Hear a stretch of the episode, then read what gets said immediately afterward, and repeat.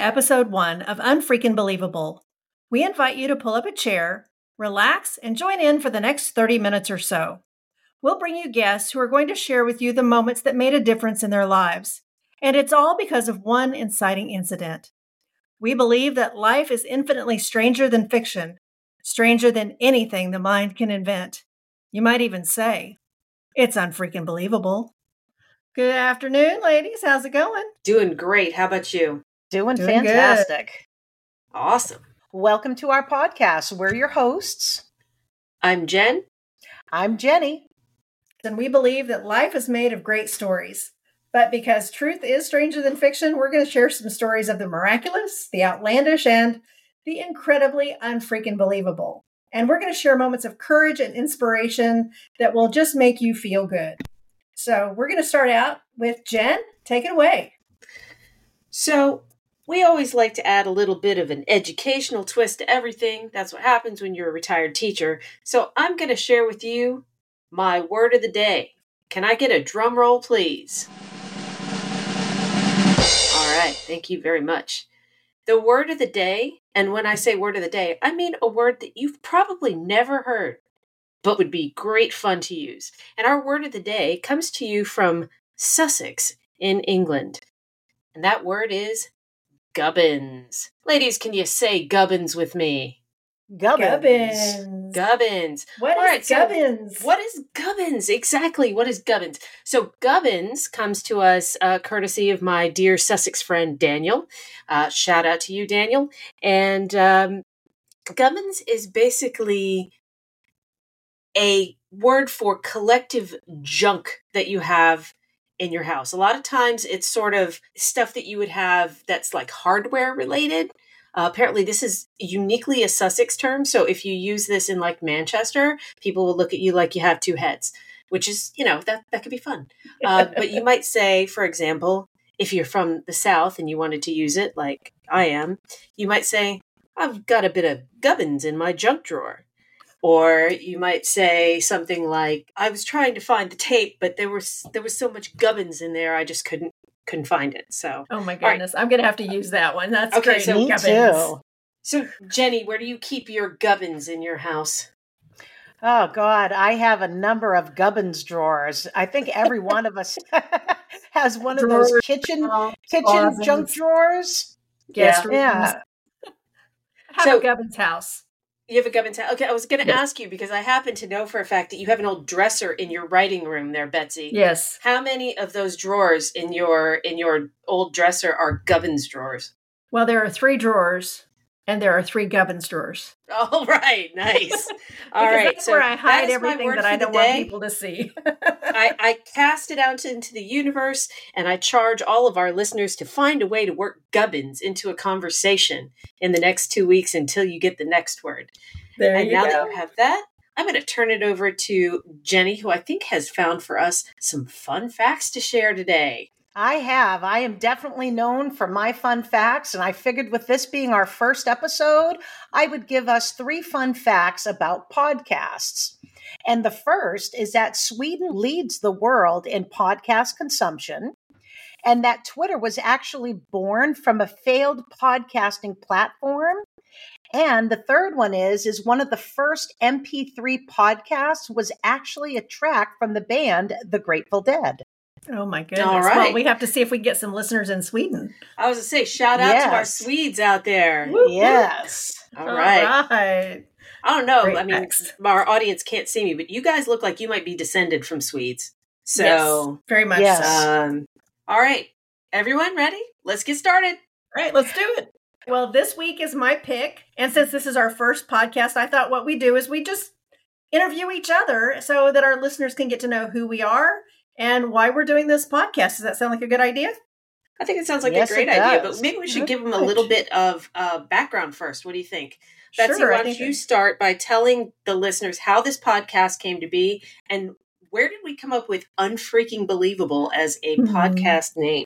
All right. It started on a dark and stormy night, and there Dun, were dun, dun. cocktails involved. Dun dun dun. Dun. Ah, Jenny and I were just kicking back on Skype one night having a conversation, and I was telling her about all the podcasts that I love to listen to because I am a copious podcast consumer. And I, you know, cycle about nine or 10 a week that I listen to, usually on my daily commute. And so we were kind of talking about it. And uh, she said, You know, I'd love to do a podcast. I think we could do a great podcast. And I said, Yeah, we, we could do that. And I said, We have to call it Unfreaking Believable. And, and Betsey, you have to tell them where that comes yeah. from. Yeah. So, uh, Unfreaking Believable. I actually have a character in one of my books, uh, Rowan Pierce. He's the pro- the male protagonist in the Veritas Codex series. That's his catchphrase. And anytime he's frustrated or something weird happens, he just shakes his head and goes, unfreaking believable. And I honestly never intended for him to have a, a catchphrase like that. But when my audiobook narrator got a hold of that line, just the way she did it, was so priceless that I started writing that into future books just to hear her say it again. So it's really kind of become a, a, universal catchphrase. Jenny and I both use it now in everyday conversation. And it just seemed like a natural name for our podcast. If we're going to tell some unfreaking believable stories, why not call the podcast Unfreaking Believable? And I happen to notice, by the way, as, as a side note and as a fan of your books also, notice other characters have started using that term too. Um, yes usually to make fun of Rowan. Um, yes. but, um, so when did you guys start having these discussions about a podcast? Oh, that was in the middle of last summer.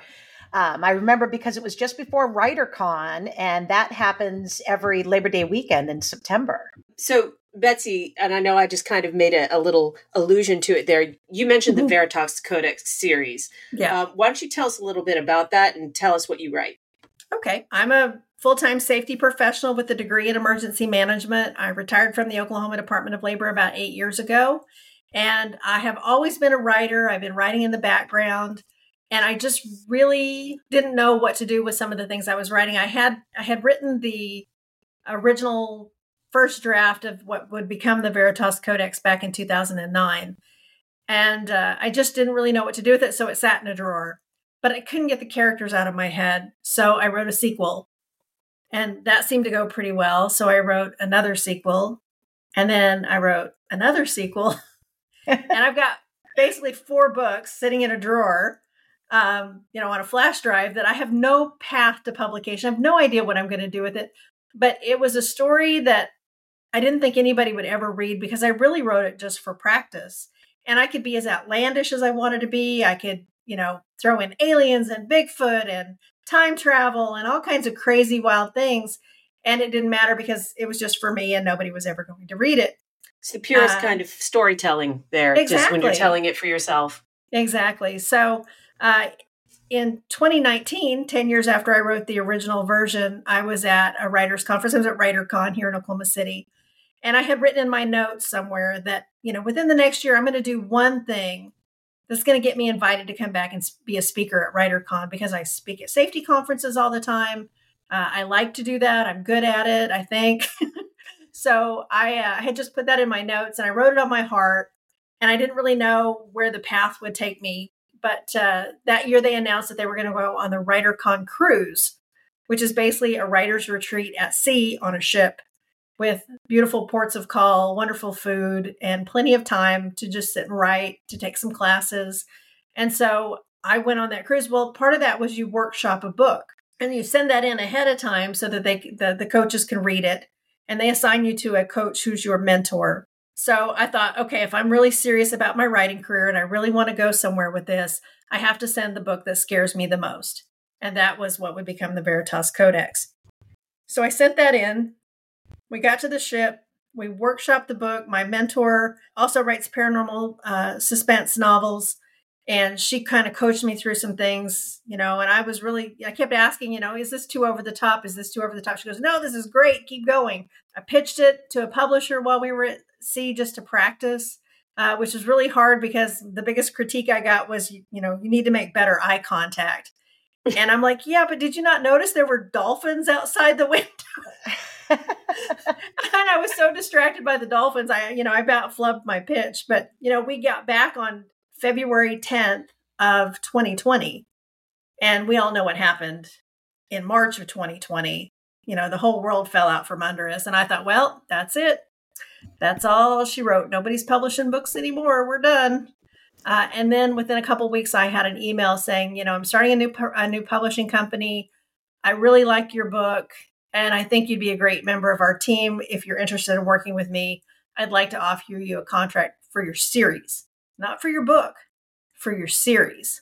So, in other words, and, what you're saying is that an angel flew down yes. and landed in your lap, and you yes. went, hello. And slapped That's me a- in the face and said, Come on, baby, we're doing this. That's a pretty so, unfreaking believable story. Yes, isn't it though? Because that yes. kind of thing never happens.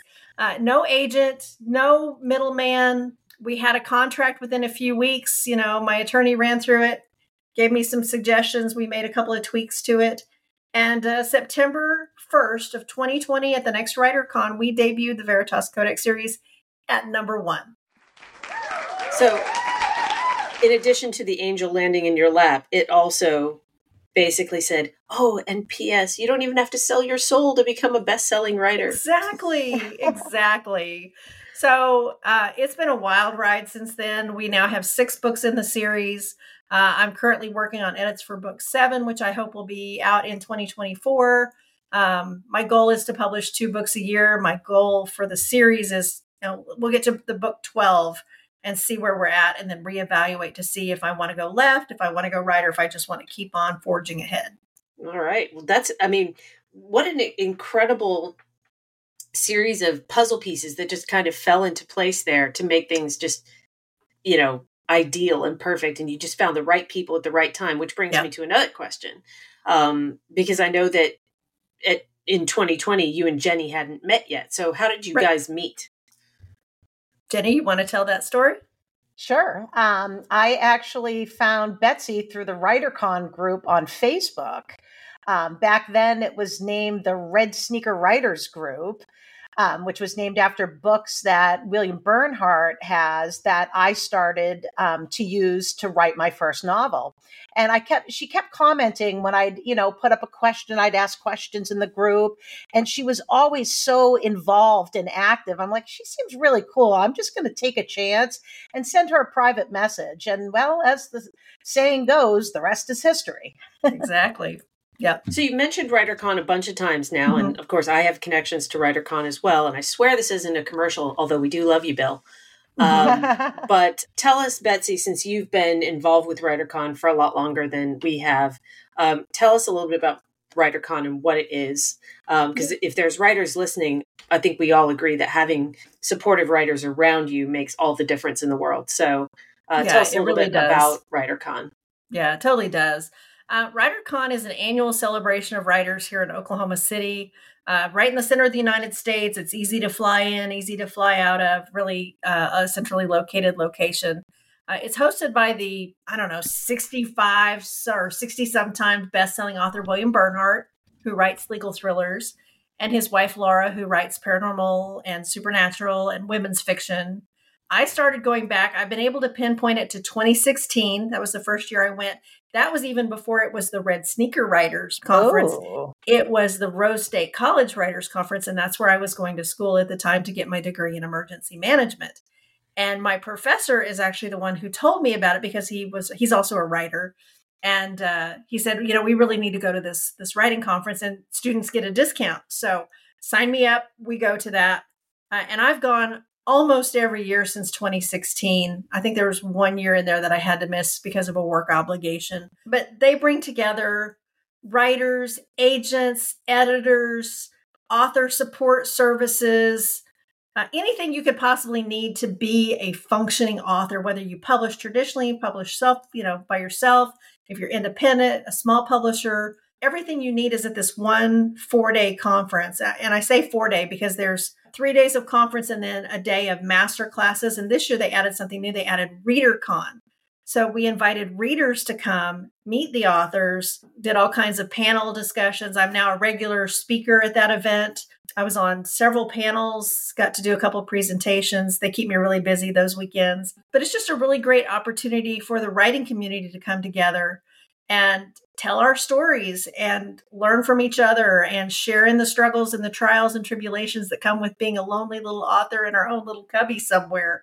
Hmm. so uh, I, I, you know, I, I, brought you guys both into it. You know, Jenny, you were kind of already there, but I, I got hold of Jen and said, "Hey, you have to come. In you fact, know. I think I even called you when I was flying back from uh, God rest her soul, my mother in law's funeral, and said, "Hey, you know, I'm really thinking about this." And I, at that point, I don't think I had ever talked to you voice wise. I think we had Right. just chatted online up to that point, and uh, you know, you. I mean, to your credit, you didn't try to sell me at all. You're just like, "Here's what it is. Here's where I think y- you know you'd benefit." You know, because I, I think that at that time you knew it would be a pretty significant expense for me to fly in Yes. from Florida to come. So you were just like not pressuring me. But I will tell you, and again, not a commercial, I swear. We but are we not love you, Bill. endorsed by WriterCon at all. No. We do, we do love you, Bill. But it was life altering. I mean, I was so glad I went. I, I just really, it was very uh, affirming. So, anyways, I- I Jenny. to- yeah, it was the same thing for me with because I'm flying in from the East Coast too. I'm just up north in New Hampshire, where you're down in Florida. So it was going to be, you know, a pretty big expense for me too, flying in and with hotel fare and everything. And I Mhm. already knew I wanted to go. And uh, Betsey was the same way. She did not push it on me. I just discussed with her on what she learned and she told me a bit about herself. And I was just sold yeah. you know and again i know we're not pushing writercon here but we do love bill he's actually Yeah. my uh my mentor and my writing coach Yeah. Well, yeah he just, I just like eating Mexican food with him, really. Yes. Yes, we do eat a lot of Mexican food when when everybody comes. and have Um, so- great big giant frozen margaritas Well, yeah, I'll leave that to you two. I'll be the designated driver, even though I couldn't you find, go. you know, my my butt with both hands and directions in Oklahoma City. But that's okay. Jenny, why don't you tell us a little bit about your background, what you like to write, and and that sort of thing? all right so i myself i am almost i'm on the doorstep of turning 52 and actually by the time this airs i'm i will be 52 so i'm a former it specialist and i'm also a retired firefighter emt towards the mid to late 90s, I used to travel the US. I taught a computer assisted drafting program. And traveling got to be so much for me then that I decided to switch to a more local job and I went to work for GTE where we were an internet we were internet service providers for internet service providers and there I managed 10 of the world's largest internet companies. But once 9 11 had happened, it just shifted my life. And I decided to become a firefighter and an EMT. And I did that until about the end of 2014. That's a pretty big jump. It Yeah. is. It is. And I will get into that later on why that jump happened. But as far as being a writer, and actually now a two time award winning writer or author, yeah, woo-hoo, though I'm not yet published and yet being the operative word there. Exactly. Um, yeah, it was um, in August of 2021 is when I finally started pursuing my dream of being a writer. And currently I write supernatural, fantasy, and horror. Nice. Fun stuff. Yeah. And I, I know that uh, Jenny, when you and I finally met, um, Betsey had told me a little bit about you, but when we did finally meet um, last year, I know you and I immediately bonded over our deep and abiding love for Supernatural. yes. and you know, so, I will Misha, if you're listening, call me. the TV show, right? Not Yes. the genre. yes, the TV show. And I tell you, I will never forget that moment sitting in one of the classes, and we had to do an exercise where you describe a book or a TV show or a movie. And I had said, you know, two brothers suffering from grief and driven by revenge drive around killing supernatural beings in a kick ass car listening to kick ass tunes. And she just looked at me and she was like, Supernatural. You're my people. You're my people. we found our tribe. That's for sure. That's that's one of the nice things too about WriterCon is that that's where we found our tribe. Oh, where for I sure. found my tribe. I, you know, I found I kind of found you guys on the internet, but we really came together as a tribe at that event. I, I was so- actually a Russian mail order bride, but you know we're not gonna yeah. Okay. we're not well, gonna get into that story. I tell Yeah, you, it's my tribe so much that I'm actually moving from New Hampshire to Oklahoma this spring. awesome. We're so Yes. excited. Yeah. Okay. Well, Jen, it's time for you to tell us a little bit about you and what you write. Okay, so um, I do not live in Oklahoma, and as much as I love you, I'm not moving to Oklahoma. So, oh man. um, that having been us. said, though, um, I do live in Florida. Um, I spent 30 years in the trenches teaching public school. I taught English, creative writing, and speech and debate. Um, if any of my speech and debate kids are out there listening, eh, probably not kids anymore, but hey, still love you guys. Once crew, always crew. But uh, yeah, so I I've been writing my whole life, but in 2019, so again, Betsey and I have discovered that actually we're secretly the same person. Exactly. So in 2019, I sort of had this moment of clarity where I said to myself, you know, the the writer is the person who finishes the book, not the one who has all the ideas. So I decided to do a National Novel Writing Month uh, in November of 2019, and so I I actually sat down and I wrote my first complete novel, which is called Rise of the Moon, and it is a YA paranormal urban fantasy story. It is based on tarot cards and uh, sort of a coming of age of young people coming into their power, so forth and so on. And of course, right after that, uh, I finished the book, and then I was like, now what? And then the world went to hell in a handbasket. Uh, so because we're the uh, same person exactly. and so at about the time I decided to start querying, number one, all of the um, big publishers and even a lot of the small publishers had decided that YA literature was just oversaturated. So most of them weren't really taking new work. And then, you know, on top of that, nobody was taking new clients during the pandemic. So my book just kind of sat around for a while. And then eventually I tried self publishing and it was fine but I felt like I didn't have all the resources at my disposal, so I got involved with some online writers groups in on Instagram mostly, and that's actually where I met Betsey um, because we were on a podcast following each other. So she was episode one, and I was episode two.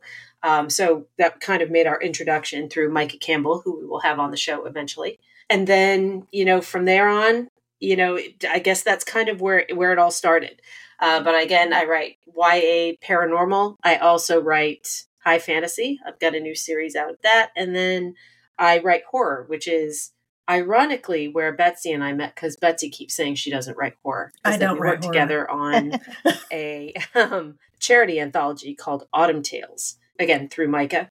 So that's kind of where it all started a lot of my characters here's a here's a fun fact for you jenny since you're the fun fact queen Yes. um, a lot of my characters particularly in rise of the moon are actually based on former students of mine I like that. yeah so it, i asked them in advance do you mind if i kind of base a character on you universally they've they've all said they're cool with it um, some have even said oh i'll be a villain you can kill me off or whatever but i haven't done done i haven't killed off any of my kids yet but yeah so and i'm still in touch with most of them now they're in their mid to late 20s and yeah so they that's i get to keep my kids forever through my books so That's kinda cool. fantastic. Yeah. Yeah.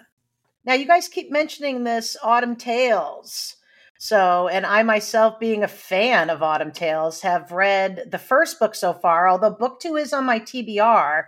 And since both of you are in both of these amazing anthologies, why don't you tell us a little bit about Autumn Tales 1 and 2? do you want to field Autumn- that one betsey Yeah, I'll do that. Uh, Autumn Tales is an anthology. It's a horror anthology, and uh, Micah Campbell is the publisher with Anatolian Press. Uh, he reached out to me uh, last year and said, "Hey, we're uh, we're going to do a horror anthology, and I'd really love it if you would write something for for our anthology. Uh, would you be interested?" And I'm like, "Well, I don't really write horror." He goes, I've read your work. I think you can do it. And I'm like, mm, yeah, but I just, it's really not my jam. It's not my thing. It's not what I'm into. Not And my he said, yeah, but look, here, here's, yeah. he- And he, like, here's the thing. He said, this is something I want to do because I want to put a mission behind it. I want this to be a method for us to raise money to fight human trafficking. How can um, you say no to that? Well, Right. I am I'm a mission driven person. I worked in at the Department of Labor for 28 years and part of that time I was the director of the Child Labor Compliance Division. And we were involved in a couple of human trafficking investigations. So I, I've seen the results. I've seen how easy it is for kids to fall into a trap. I've seen how clever the bad guys can be. And when he said that, you know, all the proceeds were going to go, all the proceeds from Amazon were going to go to uh, that nonprofit to fight human trafficking, I'm like, okay, I'm in. No questions asked. you know, you, you I'll write something, and if it's not horror enough, you let me know, and I'll either rewrite it or maybe I'll jump in next year. He goes, no, you'll do fine. And uh, Autumn Tales one came out last year, and my book is number one, first on the very first page. Uh, you get introduced to the whole series uh, with my story, No Boys Allowed. So this year we have recently published Autumn Tales 2 uh, in 2023. And it is also a collection of short stories that are all horror related. Uh, none of them really have a similar theme. They're all just really dark and spooky. Um, but this year they doubled the number of authors contributing to the work. So instead Can I share of, another uh, fun fact? Can I yeah, throw a yeah, fun, fun fact, fact in? Okay. So since I have another fun fact here, I hope Jenny's taking notes. Um, so I mentioned that a lot of my characters are based on actual former students of mine. Uh-huh. Well, in Autumn Tales 2, one of the stories uh, is written by the young woman who is the basis for the protagonist in my first book, Rise of the Moon. Oh, wow. Um, so, Jessica Knight, uh, again, if you're listening, Jessica, love you. But she is now looking at trying to push her creativity into a writing direction. She's always been very creative. So, she's got her first story published in Autumn Tales 2. Oh, that is awesome. awesome. Unfreaking believable. It is unfreaking believable. There we go. and uh, right on. you know, Betsey and I really, mostly our friendship sort of started, uh, yeah, through the Autumn Tales project, but mostly in the chat. Right. yeah, because we had a private chat going. Yeah, yeah, yeah. and was, that's that's uh that's also where the sisterhood of the traveling shirt began. That's right, the sisterhood of the traveling that? shirt. Go ahead, tell the I story. Had gotten, you, yeah, you I gotten a T-shirt for Christmas that was the prettiest green with red print on it that said "Future Best-Selling Author," and I had it two weeks, and I had to. I was either going to have to mark the future off or quit wearing it because I hit the bestseller list number one Woo-hoo. on Amazon's Movers and Shakers, Woo-hoo. and so I, it was no longer valid. So I'm like, okay, I got to pay it forward. So we started talking in the chat, and I said, okay, who's next? And Jen's like, ooh, pick me, pick me. So I packaged up the shirt and sent it off to Jen in Florida. Yeah. And Jen got to wear the shirt for a while, and I think you've already sent it off. I yeah, so I oh, actually say who'd you send it to? I'm next. so I actually didn't. Um, I wasn't the um, best-selling author, but uh-huh. I did I did win a couple of bookfest awards. So that I took works. that as uh, affirmation that the shirt is in fact magical, and I believe I sent it to Whitney Zahar. Yes, I believe that's did. who. That's right. oh, Whitney, who, who, does one of the podcasts. Yes, yes, yes she does a podcast. So, several yeah. book fest awards herself. Yes, we're gonna yes. have so it's time for her to actually. She needs to pass the shirt on now. To yes, me, we got to let Whitney know to send it to me, ladies. Yes, okay. yes, I need indeed. some of that juju. Yes, you do. You do indeed. So, and it is well, a magical since, shirt. It works. Yeah. Well, since this podcast is all about those unfreakable moments that define us and that one inciting incident, do either of you have a really unfreaking believable story, Jen? I my life is a series of unfreaking believable stories. But when I was thinking about, you know, our conversation today, I actually I narrowed it down to two choices. I was either going to tell a supernatural story or I was going to tell a natural disaster story. And uh, the I think the supernatural story kind of won out. So here is the shortened version of the supernatural story. So I've always been particularly sensitive to you know vibes energies that kind of thing. That's probably one of the reasons why i write a lot of paranormal and i'm, I'm really interested in paranormal. When i was in college so this was at the end of 1992 um, i had started actually dating my husband and then subsequently left him for four and a half months to go do my internship in great britain. Um, so i i actually got to great britain i actually wrote a guidebook as my senior thesis and then after that, a couple of girls from the University of South Florida uh, kind of came over. And one of them, uh, she and I decided we were going to travel together for two weeks in mainland Europe. So here we are, we're, we're traveling together. And I, I have to admit, I mean, she's a, just a fine, a fine person, but she and I were very, very different people. Um, and so she was, you know, meeting up with people from all different countries and you know, definitely partying. Meanwhile, I'm the the one who was like, yeah, but when do we get to go to the museum?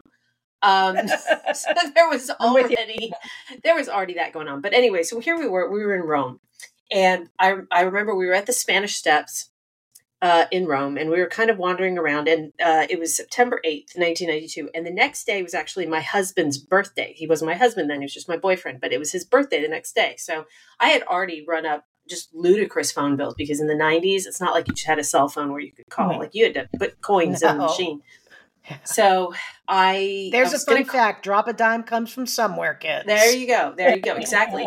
And so i i was going to call him the next day but we were walking around the spanish steps and all of a sudden i just stopped dead in my tracks. And i was like i have to call buck right now. I have to call him. I absolutely must right now. I've got to find a phone. I have to call him. And the the girls that i was traveling with kind of looked at me like i was nuts i was like look you guys go do whatever you're going to do i'll meet you back at the pension because we were, we were actually not pension but we're kind of staying in a kind of a not really a bed and breakfast but like a boarding house kind of thing so I was like, I will meet you guys back there. I I just have to I have to find a phone, then I'll go back to the room. So that was unusual for me, even though you know I wasn't really the party hound. I usually just tagged along. So I, I did find a, a cell phone, or not a cell phone, a payphone. It's like a dinosaur. You don't see them very often. Right. So I I called. I found uh, I w- I wasn't I didn't have enough coins, so I had to like call the old fashioned way and like put you know go through like a calling card credit card thing. So I finally was able to reach Buck, and it turns out that it, at almost exactly that same minute when I started going, I need to I need to find a phone. He had gotten word that his best friend had died unexpectedly oh my gosh. Wow. and he, he had he had said a prayer that I would call. Oh wow. And oh my gosh. I Yeah, got so- Yeah, so I did, um, and I talked to him, and of course, you know, it was, it was I hated it because I wasn't going to be home until December, so there wasn't really anything that I could do. But you know, I, I definitely, you know, I, I talked with him for a while, and then I went back to the room. Obviously, I wasn't, you know, in any mood to go out and meet them for a party or whatever. So, fast forward uh, about a month, and I was back in England, and I was doing my final teaching internship in England, and I was living in a dorm in Brighton along the southern coast of England, and you could see the English Channel from my room. I was on the fourth floor, and um, as always happens when you have a bunch of girls living in the same place, there's drama, right? I think we can all testify for some Yeah. reason. Yes. just seems to happen. Um, and so some of the girls that I was traveling with by about mid November, it was becoming really annoying. Uh, I guess it might be early November. It was really annoying because all they did was complain about wanting to go home. And I I was just so much enjoying the adventure, but I I also didn't really know much of anybody else over there. So I was really vexed because I was starting to have a lot of conflict with them because I didn't want to be around them. And of course they were splitting into groups and cliques and all that kind of stuff. So one night I was I I had gone to bed and there was a the moonlight was shining through my my window and it, the moonlight would hit a mirror on the opposite side of the room and then create like a glowing rectangle on the wall. So you can kind of imagine it's just like the light would bounce. Mm. Yep. So I was lying there and I was I was thinking about this fight between some of these girls and I look over and I can see Mike, who was my husband's best friend. I see his silhouette in the square of light Wow. on the on the wall. oh my gosh. And I I you know, I might and it's just like it was like a shadow, like he was standing in the window, but I was on the fourth floor. Right? There's nothing oh outside the window. Gosh, yeah. So I, I, I, because it and it felt like Mike to me. So I was like, "Hey," and and as clear as day, he he said to me, "Don't worry about most of those girls. You won't stay friends with them. Worry about mending fences with." And then he named a couple of the Mhm. ones. He said, "These are the ones that you need to stay friends with. Don't worry about the rest of them. You know, they're they're not going to be around." Yeah. Wise Um, words. And he Yes. said, he said, Buck asked me to watch out for you, so I'll I'll be around. And then he was gone. Wow. So there was a an outside hallway that was all windows that overlooked the English Channel. And when I would walk down that hallway, almost every time I would start to hear knocking on the outside wall as I like it would follow me down the hallway. And I always took that as Mike telling me that he was still there watching over me. That's nice. Oh my gosh. Wow, that's incredible. That's unfreaking unfreaking believable. That's my unfreaking Jinx. believable story. That's Jinx, That was awesome. not brief. I'm sorry. That was supposed to be briefly tell my story. I'm not good at brief. I'm a big mouth, so that's all right. Yeah, that's okay. We're going to go over on this episode, but this is our first episode. We can do whatever we want. Yes. and it's we go. perfectly okay. Yes, we can. just so entertaining. Um, Yes. right, so now that I have blathered on for what felt like seven or eight minutes, Jenny, why don't you uh, why don't you tell us Why don't your you blather on for seven or eight minutes? Why It's don't I turn. blather on? I'm, I'm No, capable blather, of please that. blather. What's our You know, word of Jen- the day? Gubbins. Gubbins. Okay, sorry, I didn't want to forget it. Yeah. you know, Jen, I was almost going to shift my, uh, you know, prepared story of what I was going to, I was going to talk about. I was almost going to shift it because you do have something about you that seems to attract spirits. Because when I first hung out with you, when we were at WriterCon, you come up and hung out in Betsey and I's room that night. And I had been talking about how I swear I have a ghost following me that is very comical and trips me all the time. And you just come out with these most unfreaking believable things that were so true. You're like, oh, it's your great uncle, and there's something about a watch, and he gave you a dog. I'm like, what? I don't have an, a, a great uncle that ever gave me a dog. Well, sure as I don't know if I can swear on this, so I'm going to cut myself we off can't. there. Okay but sure enough, I did have a great uncle who gave me a stuffed animal from the bank he worked at. And I used to wear my watch upside down the way he did. So you do attract things like that, Jen. And I think that's really cool about you. It's unfreaking believable. yeah, it is. Oh, man. So I enjoyed that story. And I'm glad you left it to be uh, that we hadn't heard it. But I am going to mention how I became a writer because that to me myself is my own unfreaking believable story. So it was in 2001 when I finally decided to start, you know, trying to pursue my dream of being a writer. And I started taking classes. But unfortunately, shortly after I had began those classes in the summer of 2001, um, 9-11 happened. And at that point in my career, I worked for GTE, which we had been renamed to Genuity by then, but we occupied the top floors of both North and South Tower at the World Trade Oh, Centers. They weren't office floors, they were server floors because we ran two main lines out of there. I used to affectionately refer to them as a tale of two cities because any readers out there will guess one went to London, the other to Paris. Oh boy. Very Yeah. clever. Yeah. And um, when that first plane hit, I left the building I was in and I walked, you know, through the ca- glass catwalk over to the building my husband was in. He worked in our network operations center.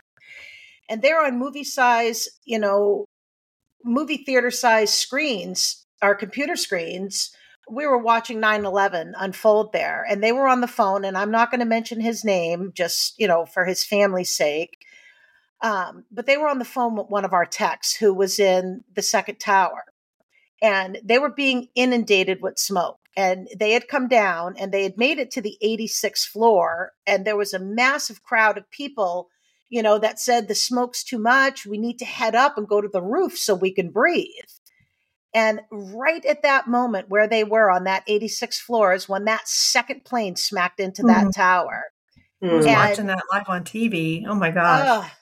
And we were sitting there not only with you know one of our techs on the phone with my husband and his you know his coworkers but we're watching it on literally on this movie theater size screen. And it was just one of those life altering moments. Like i know Yeah. i went into shock. I lost a bit of time because then all of a sudden the next thing i know i'm out of this secured room because it was fingerprint technology to get in there and i didn't have it they had to let me in.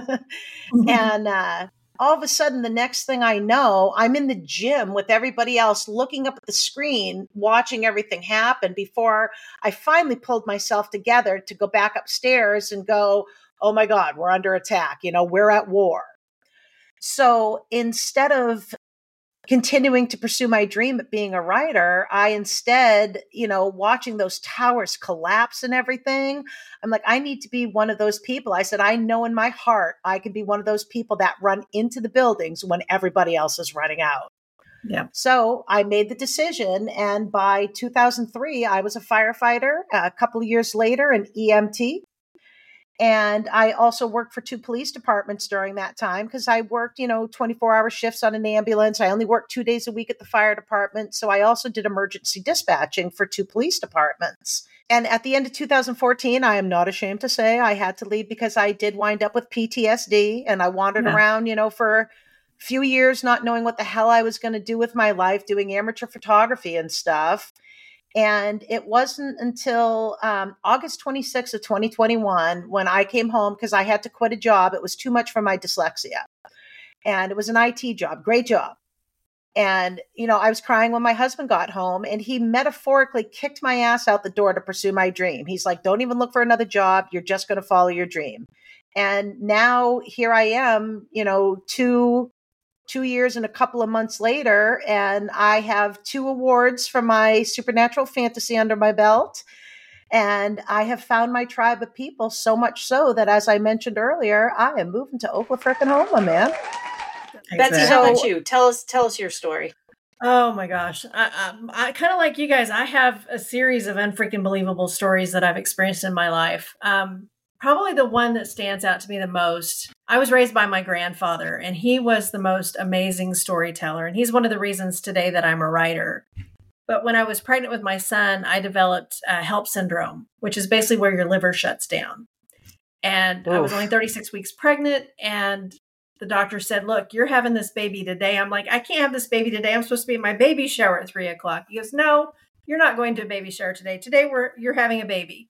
And so I thought, okay, you know, we we talked it over. We listened to what they had to say, and and totally trusted our medical staff to to take care of me and and the baby. And so, um, as they were getting me ready to go in for the C section, uh, I'm still in my in my room, and they're you know getting everything ready in the in the operating room. And I look over at the door, and gentleman was walking by, and he stopped and took a step back, and he turned and looked at me, and I swear it was my grandfather. And he just kind of always gave me this look when I'd done something good or when I needed a little encouragement. He would just kind of look at me and nod. And he did that. And wow. that's when I knew, okay, everything's going to be okay. I, nothing left to worry about because he's not here for me. He's here to support me, which he always was. And he told the best yarns and the most wonderful stories. And I, I just could not wait to tell those stories to my kids. And so when I saw him, I just knew, okay, everything's going to be okay. And at 306 that day, sweet little six pound baby boy arrived. Light of my life. He's 22 years old now. And uh, I just have my grandfather to thank for being there for me and for making me the storyteller that I am today. That is so amazing. That's it's amazing. unfreaking believable. Yeah. He's not stop saying amazing. Either. he's a big boy now.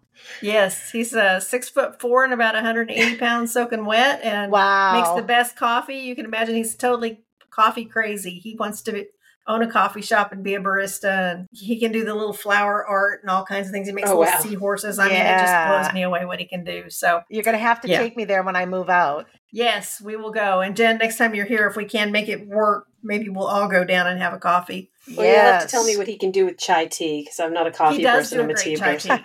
yes, yes, he does. Yeah, not everybody's um, a coffee drinker. I get it. You know, we all have these unfreaking believable stories, but just us coming together to make this podcast, ladies, is yes. unfreaking believable. Yeah, it is. Yeah, it is. Yeah. What? Uh, so let's let's real quick tell our listeners what they can expect from the podcast, and um, you know who we've got lined up to tell their unfreaking believable stories. Jenny, who do you have on deck? Oh boy, I've got a stacked deck.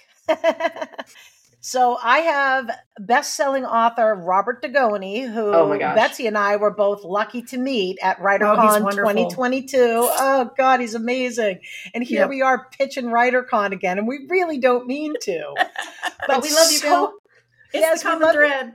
And so much happens there, but yep. um, Also, I have authors Kevin Tumlinson and Mark Leslie Lefebvre, who just happen to be with Draft2Digital, who's also at WriterCon every year. Yeah, they are. Uh-huh. and I have a couple of my horror friends that are going to be coming on Damon Manx and Ken King. And man, I cannot wait for them to share their unfreaking believable stories with everybody. Yeah, I'm excited to hear who you have. I've got a couple people lined up. I've got Sean Lehman from the Middle Aged and Creeped Out podcast, who has Love a those really guys so unfreaking much. Love yeah, them. got an unfreaking believable story to tell us. Uh, Bob Sands, who's a playwright and an Yes, author. Bob. He's amazing. Uh, guess where we met him. Right WriterCon. WriterCon. So I've got a couple other people I'm still working on getting a yes. My deck isn't quite as stacked as Jenny's, but uh, I'm a, I'm working over here working with tarot cards. So bear with me. we'll get there. Jen, Look, I can help with you that. got? Yeah, Jen, what do you got? Okay, um, so I have a couple that I'm working on as well. Um, so we've already mentioned I've got our mutual friend, publisher, author, podcaster, you Musician. know, jack of all trades, Yes. um, butcher, baker, candlestick maker, Micah Campbell. Um, so we we just have to have him on, obviously. Um, But I also have a couple of film directors that I'm working on, award winning film directors. So I'm, I'm not going to say their be names yet because I, I, you know, until until I have firm commitments, I don't want to get anybody overly excited. But I'm I'm super excited about that, and I might also have a couple of social media influencers that I'm Right that on. might be joining us. So I'm waiting to hear back from a couple of those as well. And And besides Jenny, the TikTok queen. yeah, well, she is the TikTok queen, and I, I, I imagine she will recognize the names once I get firm commitments. And you know, with you having your director friends come in, that's going to be right in line with Bob Sands as well. So hopefully, our listeners that are interested in writing screenplays and making films will be really interested in those people. Yeah. And guess what? You can meet and take classes from Bob Sand at Tell Them Ladies. WriterCon. WriterCon. Love you, Bill. Look, if we keep doing this, Bill, Bill's going to have to give us kickbacks. So we're gonna, Yeah. Oh, yeah. goodness. we're gonna have to knock that off. All right. Yeah. But That's to true. let our to let our listeners know, our goal is to release two episodes twice a month, around the 11th and 27th of each month. Yeah, we're excited to get this show on the road. And by the time this episode airs, we'll already have a few more episodes in the can. And our listeners will be able to hear those. Um, but I need you to buckle up, guys, because this is going to be a wild ride. An Absolutely. unbelievable ride. This is the best kind. Yeah, the is. best kind of ride. And you know, if I'm driving, we got to buckle up. Yeah, you gotta buckle up. Absolutely. um, so we would like to thank our listeners. I want to thank my co-hosts for joining me in the madness. My my sisters from another Mista. Yes. Thank you guys for sharing your stories and telling us all about what makes you so unfreaking believable. And I would like to let our listeners know if you've enjoyed this episode, please rate and review it on whatever platform you listen to, because all of that, it helps us. And join our Unfrickin' Believable Facebook group. And you can also join us on TikTok and Instagram. Yep. And you can come to our website, www.ufbpodcast.com. And if you have an unfreaking believable story, reach out to us at ufbpodcast at gmail.com because we want to hear your story and share it with our listeners too. Betsey, what do you want to send us out with for your quote of the day? Ah, quote of the day. All right, here's my quote. Some stories have to be written because no one would believe the absurdity of it all by Shannon Right. L. Adler. Oh, yes. All right, absurdity is a good way to end it. So thank you, everyone. And just remember don't just be awesome. Be unfreaking believable. And we'll see you all next time. Bye.